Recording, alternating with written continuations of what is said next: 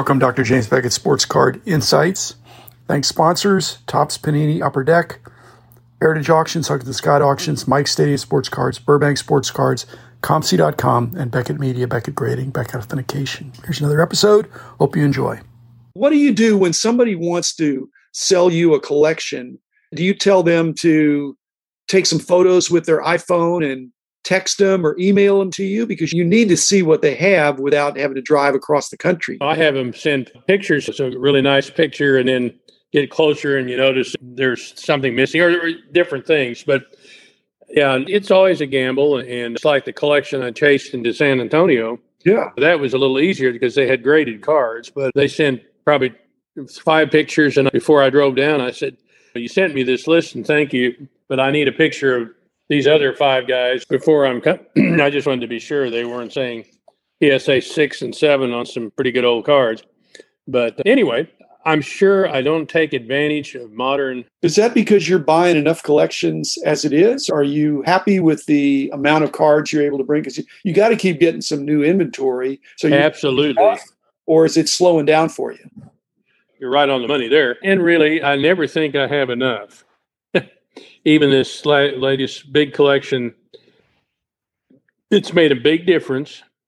You got to have the eye candy in the showcases to get people to stop and look. Right. Then, if you have anything that matches what certain people have communicated they're looking for when they come to the show, that's a big plus. So there is ways that I use that, but I guess it is a primary weapon in a way. But I just pretty much tell people I'll have some fresh inventory, and then I hope to get lucky in between and have that fresh inventory. When you buy these collections over the years, have you consistently been the guy that puts the prices on there to see what you want to put them out at? Or does somebody help you with it? Up until the last couple of years, I insisted on being the one. I've got fantastic help. Now, I think Jay somewhat. No, Jay, yeah. And uh, Jay has made a study that he loves to sit in his man cave and price things. So uh, there's a lot of times where he's priced a lot of my inventory, and uh, usually I can trust it pretty well. I think he's a trustworthy guy.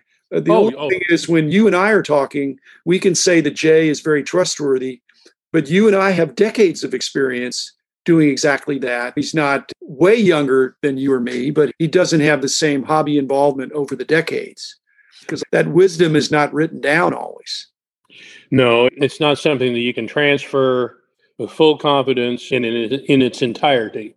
But I could not present the number of cards that I present at shows and in my inventory lists of people need for me to send lists or and so forth. I couldn't do that if I just did it all myself. And I'm too crazy about buying too much. Probably, but is it like the graders? I think at BGS they would do this is that for 90%, 80% of the cards, the value or the grade is pretty clear cut that there's some small percentage of them where you need another set of eyeballs.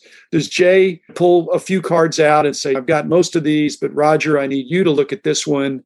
I'm not sure about this. Or what do you think? So verification.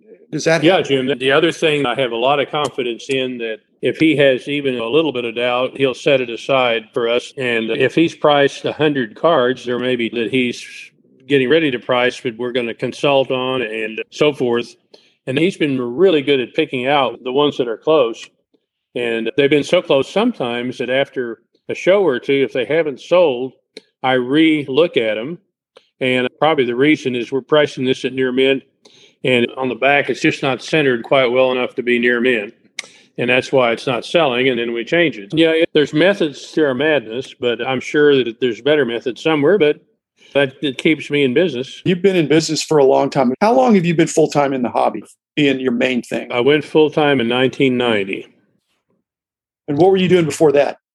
I was a child psychologist for the state of Oklahoma, and I dealt with kids that were inpatient wards of the court or the state. And I worked with those kids, and I did some research for the state. A lot of things they asked me to tackle that I look back on it now and I probably could have provided even more for them if I'd have had years more of experience. But anyway, I mean, set the pace there with initial testing and evaluation of kids that were sent by the courts, and they were quite some problem usually. Yeah.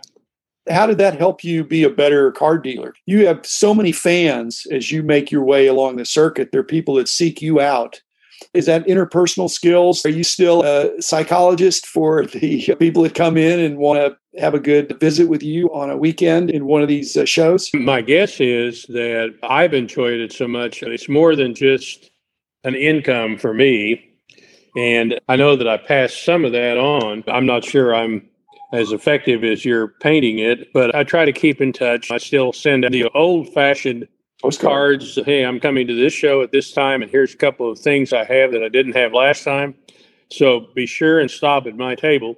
It's a lot of work, and I email it sometimes too if I don't have time to do the yeah do the postcard or whatever. But I, something like that, I'm taking the time to do that. Maybe has been part of getting people to stop and visit. And a mm-hmm. lot of people are great collectors. And uh, so I feel pretty fortunate that way. Are you in the same situation I am in that I'm enjoying it so much, I don't ever want to retire? Are you? Jim, are you confessing? uh, I'm not asking you to put on a counselor hat because I'm not a child uh, in the system. But uh, it just seems if you really love what you're doing, maybe you want to not do quite as much. You want to have some assistance and have a pace of life that's not wearing you out. But if you love interacting with the customers and providing a service that people, they're thankful that you're digging out cards and providing them at a good price. And you've got customers that come up with a want list. And that's old school now. That really is old school. Yeah, I guess it shows I enjoy dealing with the cards. I always did. I worried when I was younger. I played on the boys' baseball teams. I was in the little handmade clubhouses that we had and big groups of kids. But I enjoyed my baseball cards as much as anything that I did, including interacting. And I guess maybe that just carried over in a sense because I still love to start pe- putting them in order and whatever. What's your cutoff for vintage? Not that you're the authoritative voice, but you clearly don't sell a lot of modern cards. You're mainly a vintage guy, but do you have a cutoff or does it depend on what you have opportunity to have? It depends a bit, Jim, on the opportunity. For example, I just got a hundred vending box fresh rookie cards of Bo Jackson is a great seller for me, even though he's not an old card. So that's an example of something I might venture past 73. But I've always said that I'm basically 1973 and earlier. Unrelated to that, when you get to those older cards, the effect of grading can be very dramatic. I'm not saying that you or I would not be excellent graders of cards, but most people want a third party encapsulation. So, are you getting a lot of cards graded? Are you buying them already graded? What's your posture there in terms of serving your customers? The posture pretty much is I'll certainly buy a collection with graded cards. I think graded cards give customers a much needed boost as to what condition they're really in. I have done it long enough that given the cost of grading some of the better cards and things, they would prefer they you'd be surprised how many requests I get whatever you do, use your best judgment and but don't sell me a graded card. Now that's obviously because I'm talking mainly to old fogies that probably were doing this before there were graded cards. Yeah. There's no question. If my granddaughter were suddenly to get interested in collecting cards, I'd uh, steer her, you know, to graded cards. Roger, you're talking like you know what your specific customers are looking for. You've seen them enough times, what sets they're trying to complete, is that true? Are you doing that all by memory, or do you have notes by your customers to remember what it is they're looking for? Because in the old days, people did that, and you and I are both kind of old school. You knew what sets people were working on, but is that still true for you? That's true to the extent I try that to be true with my customers. Obviously, Jim, I'm probably not quite up to snuff for the high percentage of customers that I used to be, but that's where I'm at with doing that. people that bought things at the last Dallas show. Some of it was just obviously impulsive. Someone walked by, oh my goodness, let me look at that one. How much can we buy it for? And I'll take it. Those kind of sales happen at every show. But 50% or more of my sales were still people with either lists in their head or lists on their cell phone or little computer they have with them or something, and even a few old fashioned kind of lists still on checklist sheets. you remember those yep, checklist sheets? and anyway, so over half my sales are to people where I pretty much know what they're looking for, and that makes a difference too. I'm thinking Brad Askew's worked for you as well as Jay Fike, Nationals. So there's a couple right there, really good guys. What's your screening process for some of these guys that know cards, love cards, and really care about you and love helping you? Do you have a questionnaire or do they seek you out? Because I think it's really cool that you've got these guys that help you on a regular basis. Jim, I'm so lucky to have the guys that I can trust that help me out, especially when I had my knee operation. I'm sure you've seen me limping around here and there. I'm doing pretty good now because I had a knee replacement. I had just an operation first and wasn't very good. So over a year I was limping. Now back to your question. I think that everyone working with me, guys that I can trust, A, that's the number one, and B, that kind of know what's needed to be done. We can collaborate on it but uh, I'll tell you what, I would not be in business if it were not for some true helpers, most of which I've tried to help back a little in their collecting. But somebody like Jay is so outstanding, he won't take any help. But he's in the Metroplex. What percentage of your business, because with the Dallas Card Show being six times a year, is that a big portion of your travel schedule now, just coming from Oklahoma down to Dallas? Jim, it's presented me with an unforeseen opportunity that has become a reality that it is probably 50% of my sales. Part of the reason is because that show has drawn collectors not only from Dallas, Fort Worth, and nearby, but there's people that come down from Chicago as an example. They'll come to this show and say, because there's so many dealers and because the quality overall is really good, the show has drawn them in, and I've been lucky to receive some of the benefit of that. would you say that most of your sales coming from the decade of the 50s? Yeah, 50s and 60s.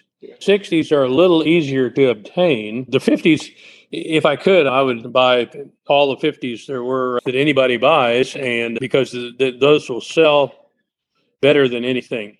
But they're not available to the extent that you can depend just on 1950s to make your business. And so then the 60s is certainly next. There's a lot of people that still remember the 60s, remember collecting, and maybe even add to collections from there. Now, the old cards, you can get a lot of oohs, ahs, and you can get a, quite a few people coming by and telling you what a good inventory you have, but there's not that many people that collect the 1930s and back. If I have those, it's wonderful, and they're good showcase candy, but my sales are basically 50s, 60s, and 70s. And that seems to be where it's at for others too, not everybody. But the other thing that I think you skew different than a lot of dealers, would you say half of your sales, maybe more than half of the cards, but maybe less than half of the money comes from not the star cards? Yes, as a person that never grew up, Jim, I still love the common cards too.